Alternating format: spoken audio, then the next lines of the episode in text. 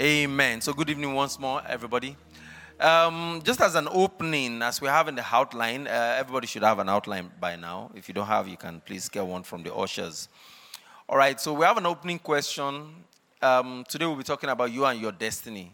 You know, um, so we have an opening question there, and the question says that: Are there things that you want to do that you know that God wants you to do, that you know that this is the next level for you, that you want to do.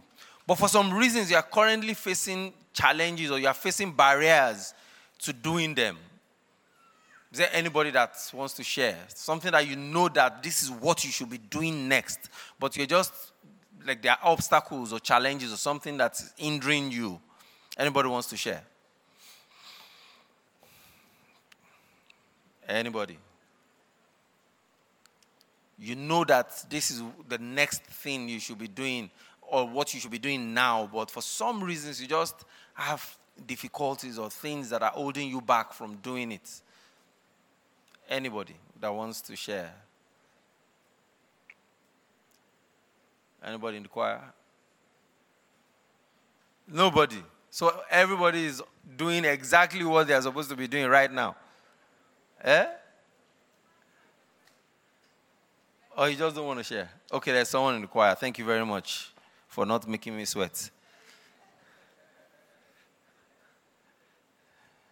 Praise God. Hallelujah. Okay, one thing I can talk about is the assignments we were given in class. That's for the connectivity um, app thing. We were told to meet at least 50 people to tell us about ourselves and how they perceive us. I've only done five people. I'm not doing the rest of the 45 because, one, I'm scared of the um, feedback. The feedback. Two, I don't think we're really close for them to tell them accurate things about me. And three, I'm just being lazy. You just been lazy. Oh, okay. Amazing. Thank you very much. Let's put our hands together for, for Yinka. Thank you. Thank you for being vulnerable. Yes, I mean, fair. Uh, laziness and uh, the fact you think that they don't know you enough to be able to assess you. Anybody else? I mean, that's like a trigger now. Anybody else has something you want to share?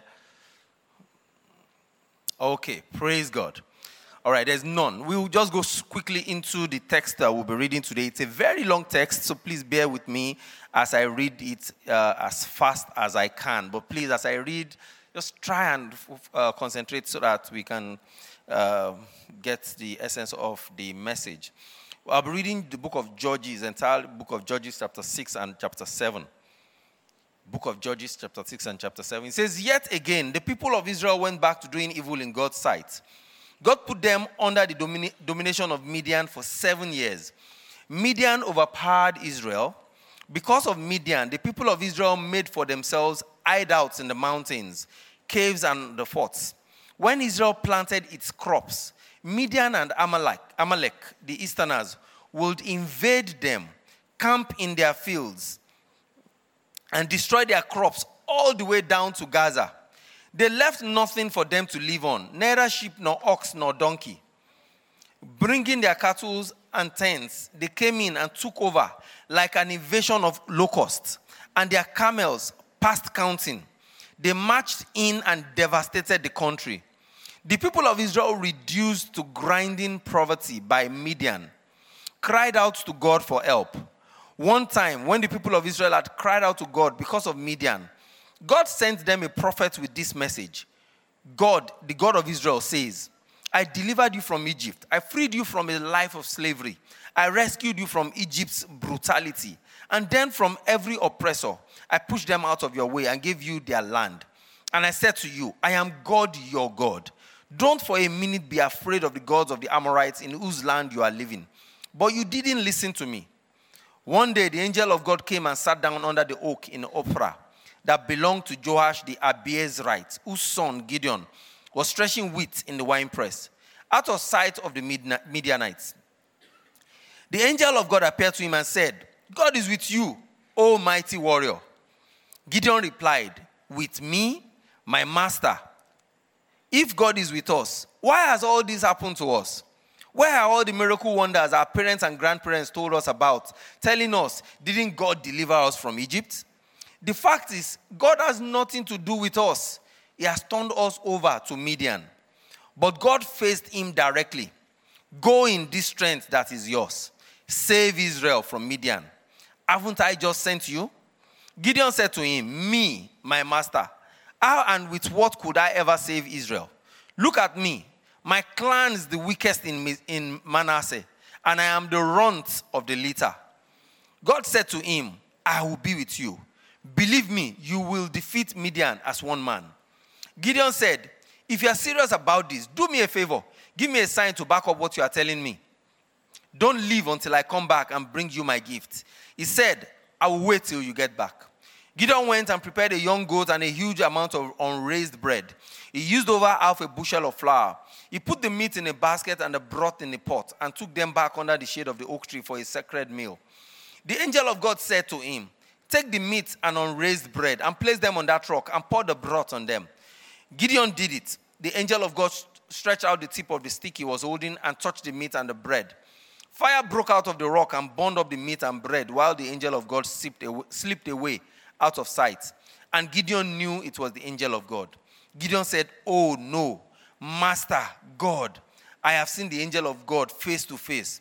But God reassured him, Easy now, don't panic you won't die. Then Gideon built an altar there to God and named it God's peace. It's still that it's still called that at Ophrah of Abiezer. That night, this happened. God said to him, Take your father's best seven-year-old bull, the prime one, tear down your father's Baal altar, and chop down the Asherah fertility pole beside it. Then build an altar to God, your God, on the top of this hill. Take the prime bull and present it as a whole burnt offering using firewood from the Asherah pole that you cut down. Gideon selected 10 men from his servants and did exactly what God had told him. But because of his family and the people in the neighborhood, he was afraid to do it openly. So he did it that night. Early in the morning, the people in town were shocked to find Baal's altar torn down, the Asherah pole beside it chopped down, and the prime bull burning away on the altar that had been built. They kept asking, Who did this? Questions and more questions and then the answer Gideon, son of Joash, did it. The men of the town demanded of Joash, Bring out your son. He must die. Why? He tore down the Baal altar and chopped down the Asherah tree. But Joash stood up to the crowd, pressing in on him. Are you going to fight Baal's battles for him? Are you going to save him? Anyone who takes Baal's side will be dead by morning. If Baal is a god, in fact, let him fight his own battles and defend his own altar. They nicknamed Gideon that day Jerub Baal. Because after he had torn down the Baal altar, he had said, Let Baal fight his own battles. All the Midianites and the Amalekites, the Easterners, got together across the river and made camp in the valley of Jezreel. God's spirit came over Gideon. He blew his ram's horns trumpet, and the Abiezerites came out ready to follow him. He dispatched messengers all through Manasseh, calling them to the battle, also to Asher, Zebulun, and Naphtali, Naphtali, and they all came. Gideon said to God, If this is right, if you are using me to save Israel, as you have said, then look, I'm placing a fleece of wool on the threshing floor. If dew is on the fleece only, but the floor is dry, then I know that you will use me to save Israel, as you said. That's what happened when he got up early the next morning. He wrung out the fleece, enough dew to fill a bowl with water. Then Gideon said to God, don't be impatient with me. But let me say one more thing. I want to try another time with the fleece. But this time, let the fleece be, stay dry while the dew drenches the ground. God made it happen that very night. Only the fleece was dry while the ground was wet with dew. Chapter 7. Jerubbaal Gideon, his nickname has already stuck. Jerubbaal Gideon got up early the next morning. All his troops right there were with him. They set up camp at Erod's, at Arod Spring. The camp of Midian was in a plain, north of them, near the hill of Moreh. God said to Gideon, You have too large an army with you. I can't turn Midian over to them like this. They will take all the credit saying I did it all myself and forget about me. Make a public announcement. Anyone afraid, anyone who has any qualms at all, may leave Mount Gilead now and go home. 22 companies headed for home, 10 companies were left. God said to Gideon, There are still too many. Take them down to the stream and I'll make a final cut. When I say this one goes with you, it will go. When I say this one doesn't go, it won't go. So Gideon took the troops down to the stream. God said to Gideon, Everyone who laps with his tongue, the way a dog laps, set on one side. And everyone who kneels to drink, drinking with his face to the water, set to the other side. 300 lapped with their tongues from their cupped hands. All the rest knelt to drink. God said to Gideon, I'll use the 300 men who lapped at the stream to save you and give Midian into your hands. All the rest may go home. After Gideon took all the provisions and trumpets, he sent all the Israelites home. He took up his position with the 300, the camp of Midian, stretched out below him in the valley. That night, God told Gideon, Get up and go down to the camp. I've given it to you. If you have any doubts about going down, go down with Purah, your armor bearer. When you hear what they are saying, you will be bold and confident. He and his armor bearer, Purah, went down near the palace where sentries were posted. Midian and Amalek all the Easterners were spread, were spread out on the, on the plain like swarms of locusts, and their camels, past counting like grains of sand on the seashore. Gideon arrived just in time to hear a man tell his friend a dream. He said, I had this dream. A loaf of barley bread tumbled into the Midianite camp. It came to the tent and hit it so hard it collapsed. The tent fell. His friend said, This has to be the sword of Gideon son of Joash, the Israelite. God has turned Midian, the whole camp, over to him. When Gideon heard the telling of the dream and its interpretation, he went to his knees before God in prayer. Then he went back to the Israelite camp and said, Get up and get going. God has given us the Midianite army. Praise God. For sake of time, I'll just stop at this point. You can, when you get home, you can read the rest of the story. But the area that I've read right now captures the essence of what I'm going to be talking about uh, today. You know, um, we know the story of Gideon. Gideon was called to come and lead uh, Israel at a time where Israel needed a leader, Israel needed a warrior. And Israel was full of fear. Israel was full of fear. And the fear that encapsulated him would have hindered his destiny if he had held on to that fear alone. The truth is that fear is the big, biggest hindrance to, to, to people fulfilling their destiny. Because this fear usually will come in different forms. It comes in different ways to us. And I mean, we go to our outline now. You know, I listed out, I mean, I put a lot of lines there which I would like us to feel. So please, uh, the microphone's ready. Is when, when that fear comes, it comes in different forms. It can come in, as an example there, it can come in, in the form of what will people say? What will people say if I say I want to do this thing? This thing that God has laid on my heart to do. This thing that God has instructed me to do. This thing that I know that is the next thing that I, need to do in, in, in my life, in my business, in my career, in my walk with God. What will people say? Another example of the way fear comes is that it comes in, in, in you thinking that you are incapable. You can write that in the next line there, those places I put the dashes. you can see that, that fear can come in, I am not capable. Just like David, um, Gideon said here. He said, I am, I am a runt out of the, my families. You know, when, when I read that scripture and it said runt, I, I just remembered long, long, long, long time ago when I, when, when I used to have a pig farm. And you know, when pigs, they give birth to a lot of uh, children at the same time. I mean, I've seen a, one pig give birth to 26 before at the same time, 26 piglets. Usually, when they give birth like that, there's, no, not usually, occasionally, there will be one that will just be like a, a um, not like the others. Not as healthy, not as big. You know, he's just like a dwarf. So Gideon was here saying that I am the dwarf in my family. I am the smallest. I'm the least important. I'm the least insignificant. I'm the least powerful. I'm the least knowledgeable. Fear can come in that form also to tell you that you are incapable of doing the thing that God has told you to do. That's a major way that fear can come. It can come in another form. You can say, okay, this thing you want to do, it has not been done before. That's another way that fear can come.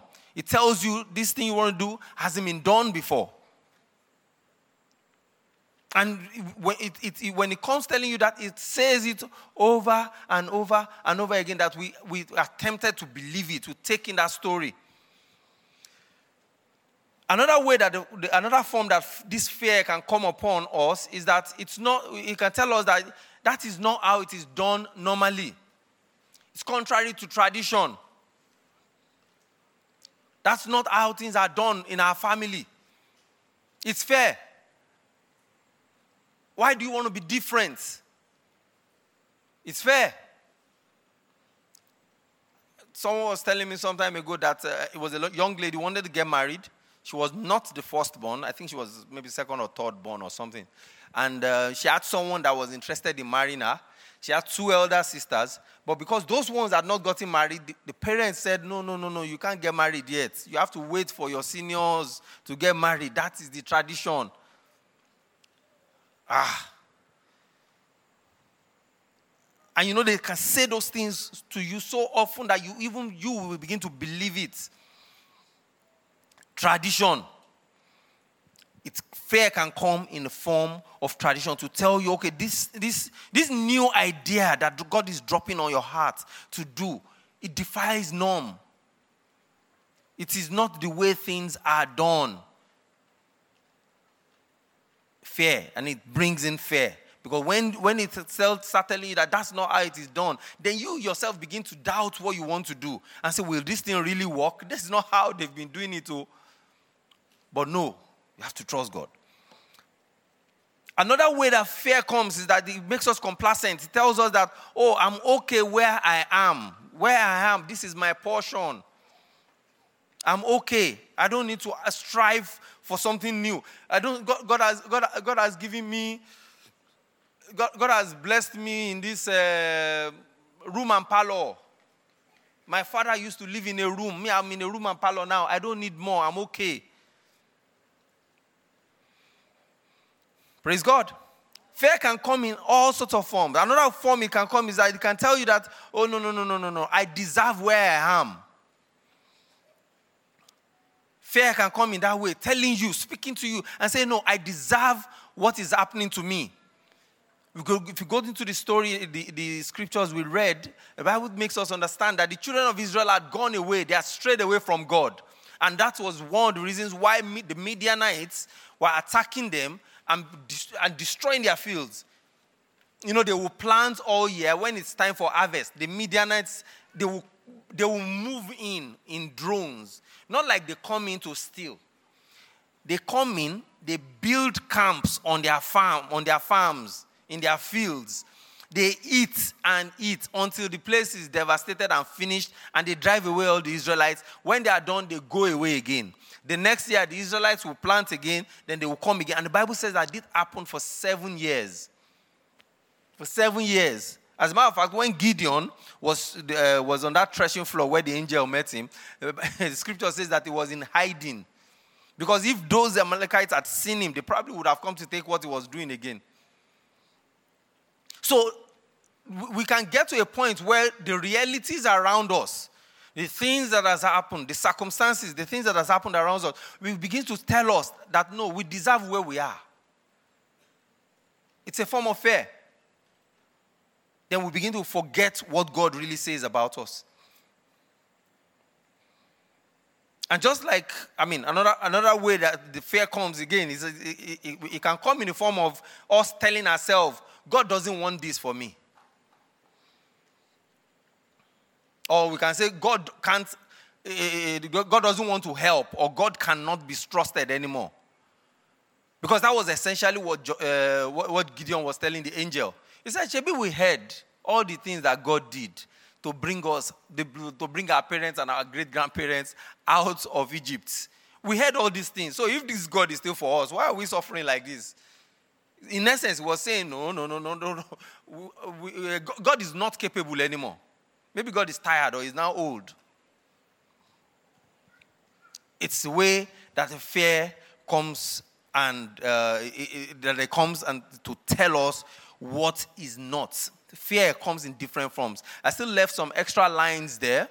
So I don't know. Does anybody have something else you want to add as an ex- expression of how fear can come, apart from the ones that I've said? Okay, there's someone at the back there. Anybody else? There's someone else all there. All right, go, go ahead, ma. The one person front there. All right, go ahead. Praise God. Hallelujah. The fear of failing sometimes hold people back from fulfilling destiny. Fear of Praise failing. God. Yeah, you are, you're afraid of the results, the consequences of, of what you are going to hear. Just like uh, Yinka said, that, oh, I don't want to hear what these people will tell me. So because of that, I don't even want to go forward to ask. Fear of failing. Praise God. Yeah, this was the next person. Yes. Get the mic to us. Praise Yes. God. Sometimes you you will fear to tell out your profound testimonies. Yes. Sorry? Your profound testimonies because of you know because of uh, some enemies around that you don't want them to know. So you will fear to tell it out so that they will not just block the way for you. So the fear of enemy attack. Yes. Mm, you- if you share this thing that God, God has blessed you right now, if you go and tell everybody that, okay, now you are a millionaire, things will come over to your house, something like that, right? They will not come in your house in Jesus' name. Yeah, but it's a valid fear. It's a valid fear. Praise God. It's a valid fear. Yes, ma'am. Yeah, praise God. Though she said it, but at times we have this fear of what if I couldn't finish it? What if this thing could not end well? As in the sources of it. Yes, that's What, fear. what if you start and you don't and you couldn't finish? finish it. Exactly. What if you lose steam in the process? What if you lose, run out of resources? Uh, uh, what, what, what will people say? How would, you, how would you now look? Awesome. Praise God. One more person there? Yes, please, quickly. Then we'll move on. Um, when you're fearful, like fear can cause you to stop seeing the clear picture of what God wants you to be or do. And because you're afraid, you like be too afraid to like see what is right in front of you. Amen. Yeah. Okay, praise God. So you got, got when you are afraid, it can cloud your your um, your vision, your, your what God really has said. Uh, okay, everybody that spoke earlier were ladies, so finally a man is raising his hand. Okay, let's serve you, then we'll move on. Inferiority, uh, inferiority complex. I Sorry? Inferiority complex. Inferiority complex. Okay, thinking you are not good enough. Yeah. Awesome. Thinking that you're not good enough. That fear can come in that form when you look down on yourself and say, no, no, no, no, no, no, no, be- no, this thing is not for people like me. Yeah, it's not for people like for like it's not it's not for people that come from where I come from. That's inferiority complex. Thank you very much, sir. God bless you. All right, praise God. You know, so this, all this fear in the different forms and ways that they come, they, they represent like giants because when they come, they, they make us cower. They make us um, uh, run for protection. They make us want to hide. You know, so they come like giants. And giants are primarily there for two, I mean, the way I put it, prim, giants are there primarily to either make us to fulfill this destiny or to hinder us from fulfilling destiny. You know, the story of uh, David and Goliath comes to heart, uh, comes to mind. You know, David had been anointed I was going to be king, but he was not king yet. He was on the way to becoming the king. He had to, his father sent him to the field to where his brothers were in battle to take food to them. And he got there and saw Goliath insulting the armies of Israel for days. For days. And he couldn't, of course, he couldn't hold himself, he couldn't handle it. So he saw this giant that all of Israel, including him, all of Israel had been seeing. He saw this giant. The Israelites, all the others, were seeing Goliath as the giant that was hindering them from moving to the next level. Goliath, eh, sorry, David saw Goliath as a giant that would make him to get to his next level. So usually it depends on how we see these giants. It depends on when this fear comes, how do we respond to it? Do we say, ah, this thing is going to hinder me? Or do we say, no, this is the opportunity. This is what is going to make me. So when those, when those gi- uh, giants come, there are a few things that they do in our lives. Because one, they come, they, they, they come generally to intimidate us. They come to intimidate us. To, they make things that, that, are, that, that, are, that are happening, they make them to be bigger, uh, to, be, um, to, to look out of proportion. They just come to intimidate us and say, no, no, no, no, this thing is, uh, is bigger than it really is. They make us to feel small and insignificant. That's what the giants do. Goliath stood in front of the entire nation of Israel. And the Bible describes how big he was, that is, the, the head of his staff was, I mean, the staff he was holding alone, that it was so big that he had to have someone to even help him to be carrying it up and down. And his shield, rather. So, the, I mean, it was, it, it is, his size presented him to the whole nation as if all of them were like rats. And that's what giants do. They come to make us feel small and insif- insignificant. They make us to feel like we have no voice, that we can't even, we don't, we we don't have mouths in this thing. We're powerless. That's what they do, the fear. It comes to tell us that we are powerless. Giants make us to, to fear launching out. The Bible says that every time that Goliath comes out and he stands in front of the armies of Israel and he rains his abuses and he's shouting, that all the children of Israel will run and they will be panicking, they will be afraid, they will hide in their, inside their tents. This is what Goliath does. He makes us to be afraid to launch out, to go to the next level. The giants makes us feel like God isn't behind us or supporting us. You know, they make so much noise. They make so, so, so, so much uh, drama that if you don't really know your God, you, you think that God is not with you anymore. There, was this um, story I, read, I, I heard about a, a while back about um, one evangelist that went into a city to um, for a crusade.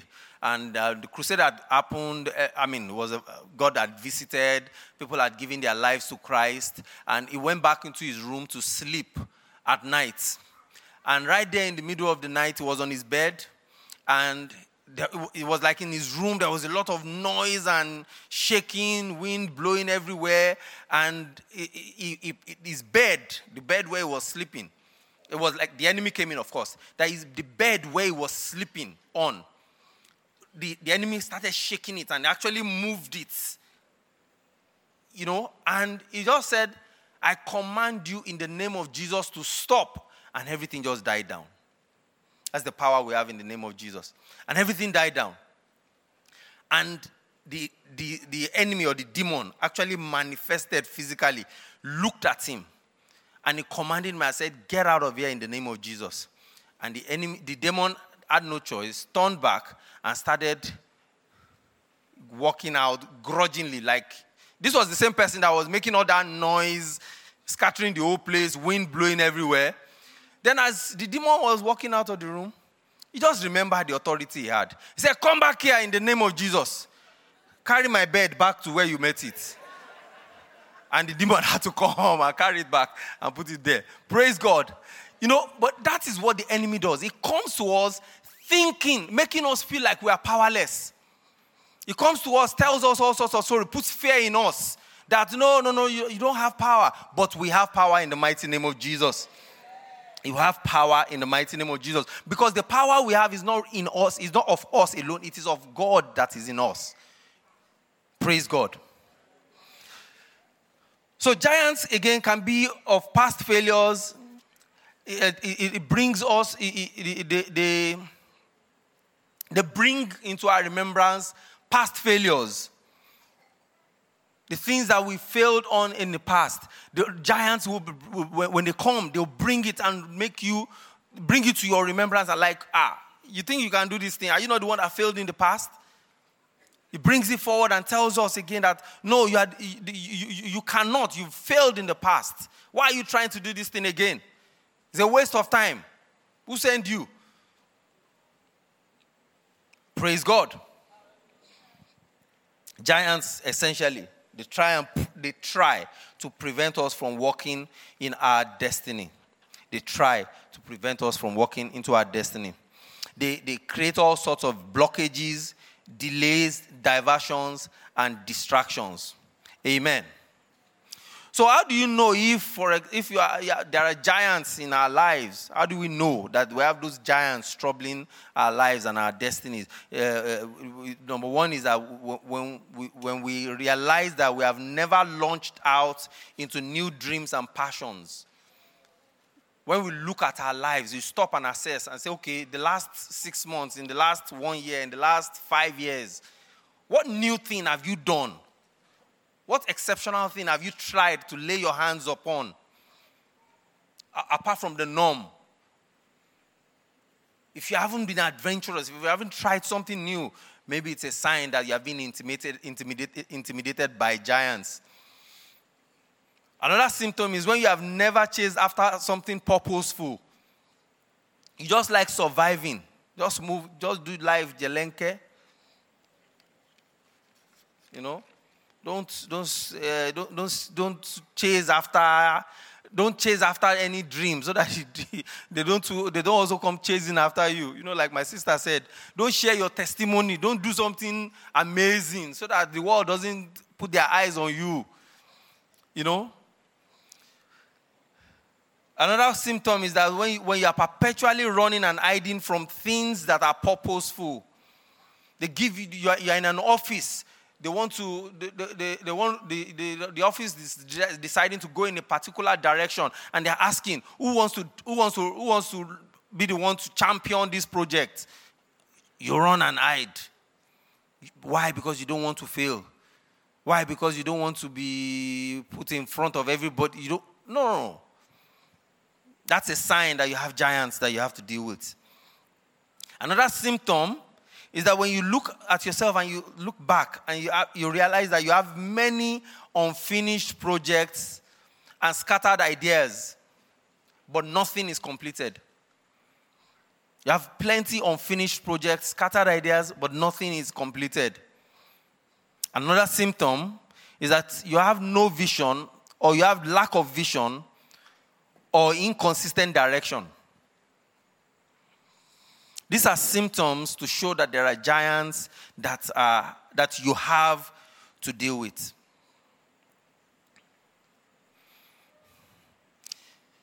Another symptom is that you look back at yourself and you realize that you used to have big dreams. When you were growing up, you had big dreams. You wanted to be the next, uh, the next person to, to be on the moon, for example. But now you don't even dream anymore. You're just living life a step, a day after the other, a day after the other. You had ex- high expectations of yourself, but now you don't anymore. You're just conv- okay with how everything is moving. And finally, another symptom is that you live constantly in fear and expecting the worst to happen. There are people like this everything they, everything they want to do, it's always, they're always afraid. They don't want to just do anything, they're always afraid. They live in dread.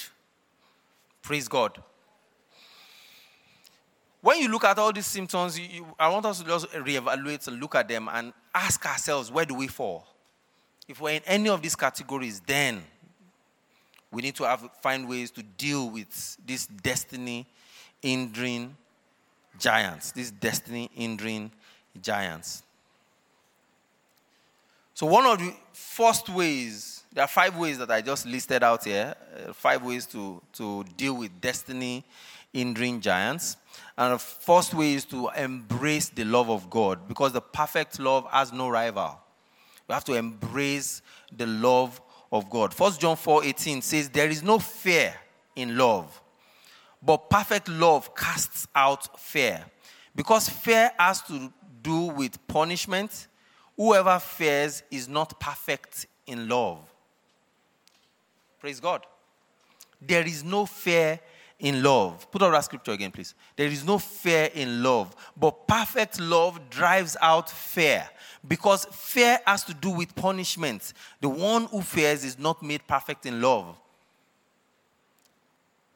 There is no love, no fear in love. What does this mean? The love of God, there is no fear in it.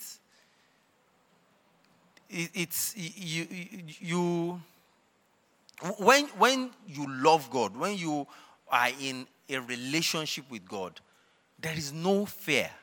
Why? Because the love of God is, is not the kind of love where you, you, find, you may find discipline with God, but you hardly find punishments with God.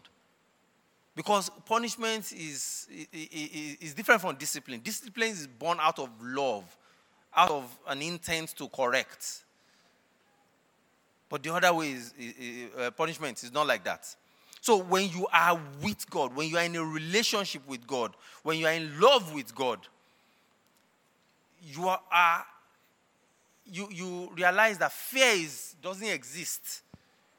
When you want to begin to try new things, when, when you want to begin to take new steps, I mean, eh, challenge the norm, fear will not be able to come. Why? Because if you are in a relationship with God, you know that in all that you are doing, you are not alone. God is with you, and God is able to protect you. God is able to protect you from every form of giant that may be. God is able to keep the giant silenced. Praise God. That's why the Bible says there is no fear in love. Whoever fears is not perfect in love. Praise God. Romans 5 25, Romans 5 2 to 5 also says, Because of our faith, Christ has brought us into this place of undeserved privilege, where we now stand and we confidently and joyfully look forward to sharing God's glory. We can rejoice too when we run into problems and trials that is when we, we, we have challenges that, that eh, we, we can rejoice. When, when, when we try something for the first time, maybe it doesn't work, we can rejoice because for we know that they help us to, to develop endurance. Those are the kind of things that you find when you have a relationship with God. It helps us to develop endurance, and endurance develops strength of character. And character strengthens our confident hope of salvation. And this hope will not lead to disappointment. For we know how dearly God loves us because He has given us the Holy Spirit to fill our hearts with His love. Praise God. So, perfect love has no rival. Perfect love has no rival. Praise God. So, second way to deal with destiny hindering giants is for us to face our fears. Say, face your fears. We have to face. Uh, do we have that in our outline? There's only one page on this. Is it there? Okay. It's not in this one. Okay, so we, the second way to deal with destiny hindering giants is that we have to face our fears. Face our fears. You know, as I was studying this, I, I, I, I okay, the story we read. Gideon, God told him, destroy the temple of Baal that is in your father's house. He was afraid to do it, so, but he, he did it anyway at night. And they woke up in the morning and everybody was shouting, Who did this? Who did this? The person must die. And he didn't come out. But his father came out on his behalf. And the father said, His father said, Who wants to kill my son? Whoever it is that, um, how did he say it again? That um, nobody must touch him let Baal fight for himself if he is really a god. And you know, that speaks to a lot of things for me because this was the man in whose house this temple was. His son broke the temple down. And he's saying, he- you would assume that he should be the one that is most upset. Right? But he said, no, no, no, no, no, no. Let this God, if he is really a God, fight for himself. That means that he himself, all along, probably was having doubts about the ability of that God.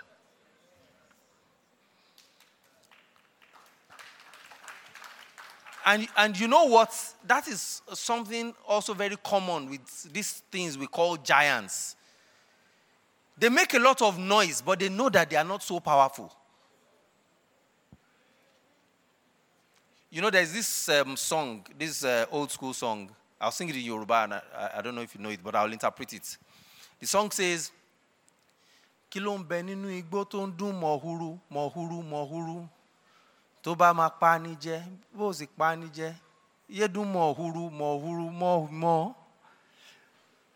I didn't know, I don't know if I sang it well, but I sang it well. Okay. the meaning of the song is that what is in this uh, dark forest that every night is just saying mohu, mohu, and scaring everybody. If you want to come out, come out. If you're not coming out, stay there. But stop shouting mohuru, moru. That is the reality. These giants that are shouting, if they are really powerful, let them just touch you now. But they can't because you have a big God. So what do you need to do? You need to face your fear. The way the way Gideon's father faced this fear and said, ah, what? If you are really God, fight for yourself. We need to face our fears. We need to stand and look at the, at the fears in the eyes and say, do what you want to do. We say it in secondary school those days. Do your worst. Yeah, let's see what let's see what you can do. Let's see how bad you are really bad. You know that evangelist that looked at the demon and said, Come back here, carry my bed back to where it was. How dare you? We need to confront our fears. Confront, face those fears. Because it's just a noise maker. Praise God. Just like Goliath is just the noise maker. How to deal with the destiny hindering giants. Number three. I called it, I just said, clear the road. Clear the road. What do I mean by clear the road? It- it- it's, it's a, a- a- a number of times when we get lights, we've been talking about light, when we get light like this, you actually need to remove all the things physically, spiritually, friendly, all sorts that have been hindering lights from shining on you. Clear the road means that you need to actually begin to replace ideologies, things that have been cultural, things that have been embedded and sold to you subconsciously that is hindering you from moving into your destiny in God. You need to now begin to renew your mind with the Word of God and be telling yourself, what does God really say about you? Not what does the culture say about you. You have to begin to clear the road, all the garbage in you, all the garbage that is around you that is hindering light from shining. Clear it off. Clear it with the word of God. Say it out. Speak the word. Say, say it. Speak the word. The more you speak it, the more easily they will crumble away every time they rear their heads. Using the word of God is like a stone in the spirit, all that the forehead of an opponent. It's like what David practically did to Goliath.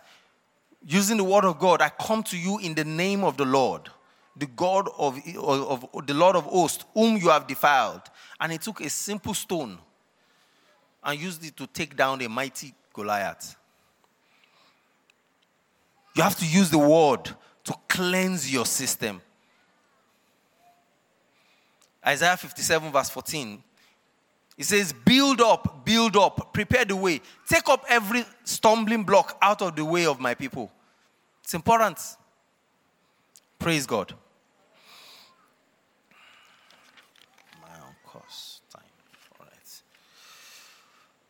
Okay, praise God. Fifth, uh, fourth uh, point, or fourth um, way of um, how to deal with destiny hindering giants, the fourth way to deal with destiny hindering giants. He says we have to, um, I say you have to put on new glasses for a new season. New glasses for a new season. When you have been hiding for too long, when you have been hiding for too long, when you come out into the lights, the light at times may be too much. You need to put on a, a little bit of glasses to shield yourself and, and, and adjust.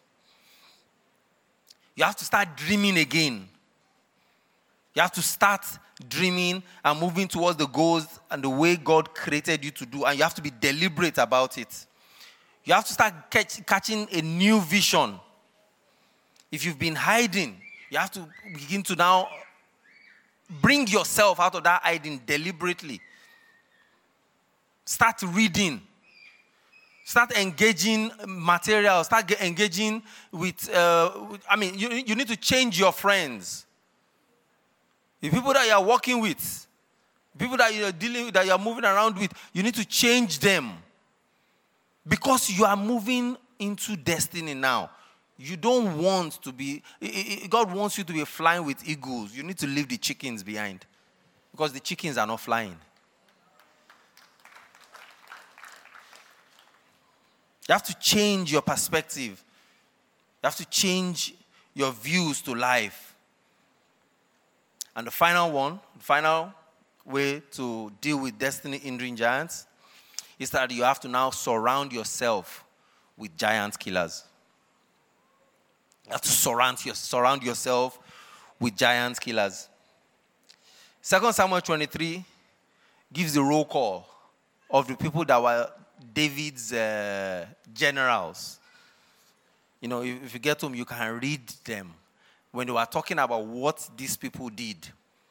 Now, they didn't all start out from day one as mighty warriors, but every one of them from day one had the potentials to be mighty warriors.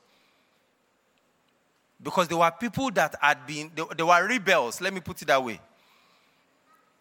Uh, I think Second Samuel 21 that that Second Samuel 12 or 12, yeah, I think that actually talked about how they began to move and join the join David, and they were about 400 when they all initially gathered, and they were just a bunch of riffraffs. But just a couple of chapters down the line, they were now mighty warriors. One of them fought in a battle so bad, he fought so well, killed everybody that when the fight was over, the sword he was using had, had gotten stuck to his hand. They could not remove it again. Meaning he's ready to just keep on going. Praise God. Mighty men. Mighty men. Even, even the, uh, this, the scripture we read, when, when Gideon wanted to go into the, into the camp of, of uh, the Midianites, God had to tell him, okay, if you are afraid to go alone, get someone to join you. Judges 5 7. Okay, no, no, not, not, not that one yet. You know, he said, if you're, if you're afraid to go alone, he said, go with, uh, um, I'll read it. Yeah, verse um, da, da, da, 11, Judges 7 11. But if you're afraid, Judges 7 10. He says, but if you are afraid to go down, go to go down, go down to the camp with Purah, your servant, and you shall hear what they say, and afterwards your hands shall be straightened to go down against the camp. So God was saying that go with a, a, a fellow giant killer, move with people that would shape and help to encourage you. Not people that will distract you, but people that will encourage you that are on the same mission with you. Judges um, 7, 5 to 7 also talks about even how he selected his 300 men. You know, when, when I'll just backtrack and just do a quick recap. They went to the, uh, they, God told them to go and fight. He mustered the people that would go. God said, No, no, no, they are too much. Reduce them.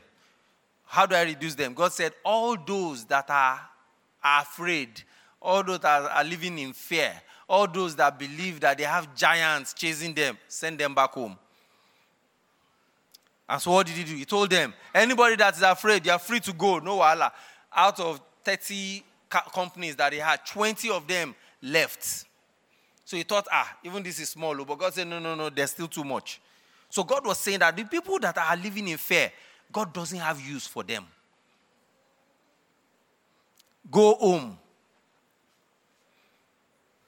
So the 10 company that was remaining, God said, no, there's still too much. I have a special selection criteria. So he took them to the river. He said, only those that lap water with their tongues from the stream, they are the ones to follow. What that means that they, they are not kneeling down to scoop water like this. They are lying flat on the ground, then they are licking the water with their tongue. Who does that? No, think about it. Who does that normally? The kind of people that will do that normally are people that, number one, they are not afraid of their life. They are not afraid of anything. They are ready to, the kind of people that are ready to make jest of themselves. The kind of people that don't take themselves too seriously and they are committed. Any, just let us let's just do this thing and keep everybody okay. And those are the kind of people that God is looking for. And when God selected those 300, they were more than enough to, dis, to take out all of the Midianites. Because God, we need to understand something. When God wants to use us for battle, all He just wants us to do is essentially stand. The battle is His. He just needs us to stand. That's all. He just needs us to stand. Because what did they do? Even that 300, Gideon said, Oh, yeah, go into three different camps. We stand in three different directions. Hold one, one hand sword, one hand on. Blow the horn. And as soon as they blow the horn, the scripture says that the Midianite swords turned on themselves. That means if the guy is holding the sword to go and fight Israel, the thing will just turn on his own brother. God Himself. All the children of Israel needed to do was stand and blow the horn. The rest was left for God. We need to understand that when God says it's time for battle, when God says it's time for us to go and fight, the fight is not ours. Just stand. Just stand. And you will stand in the mighty name of Jesus.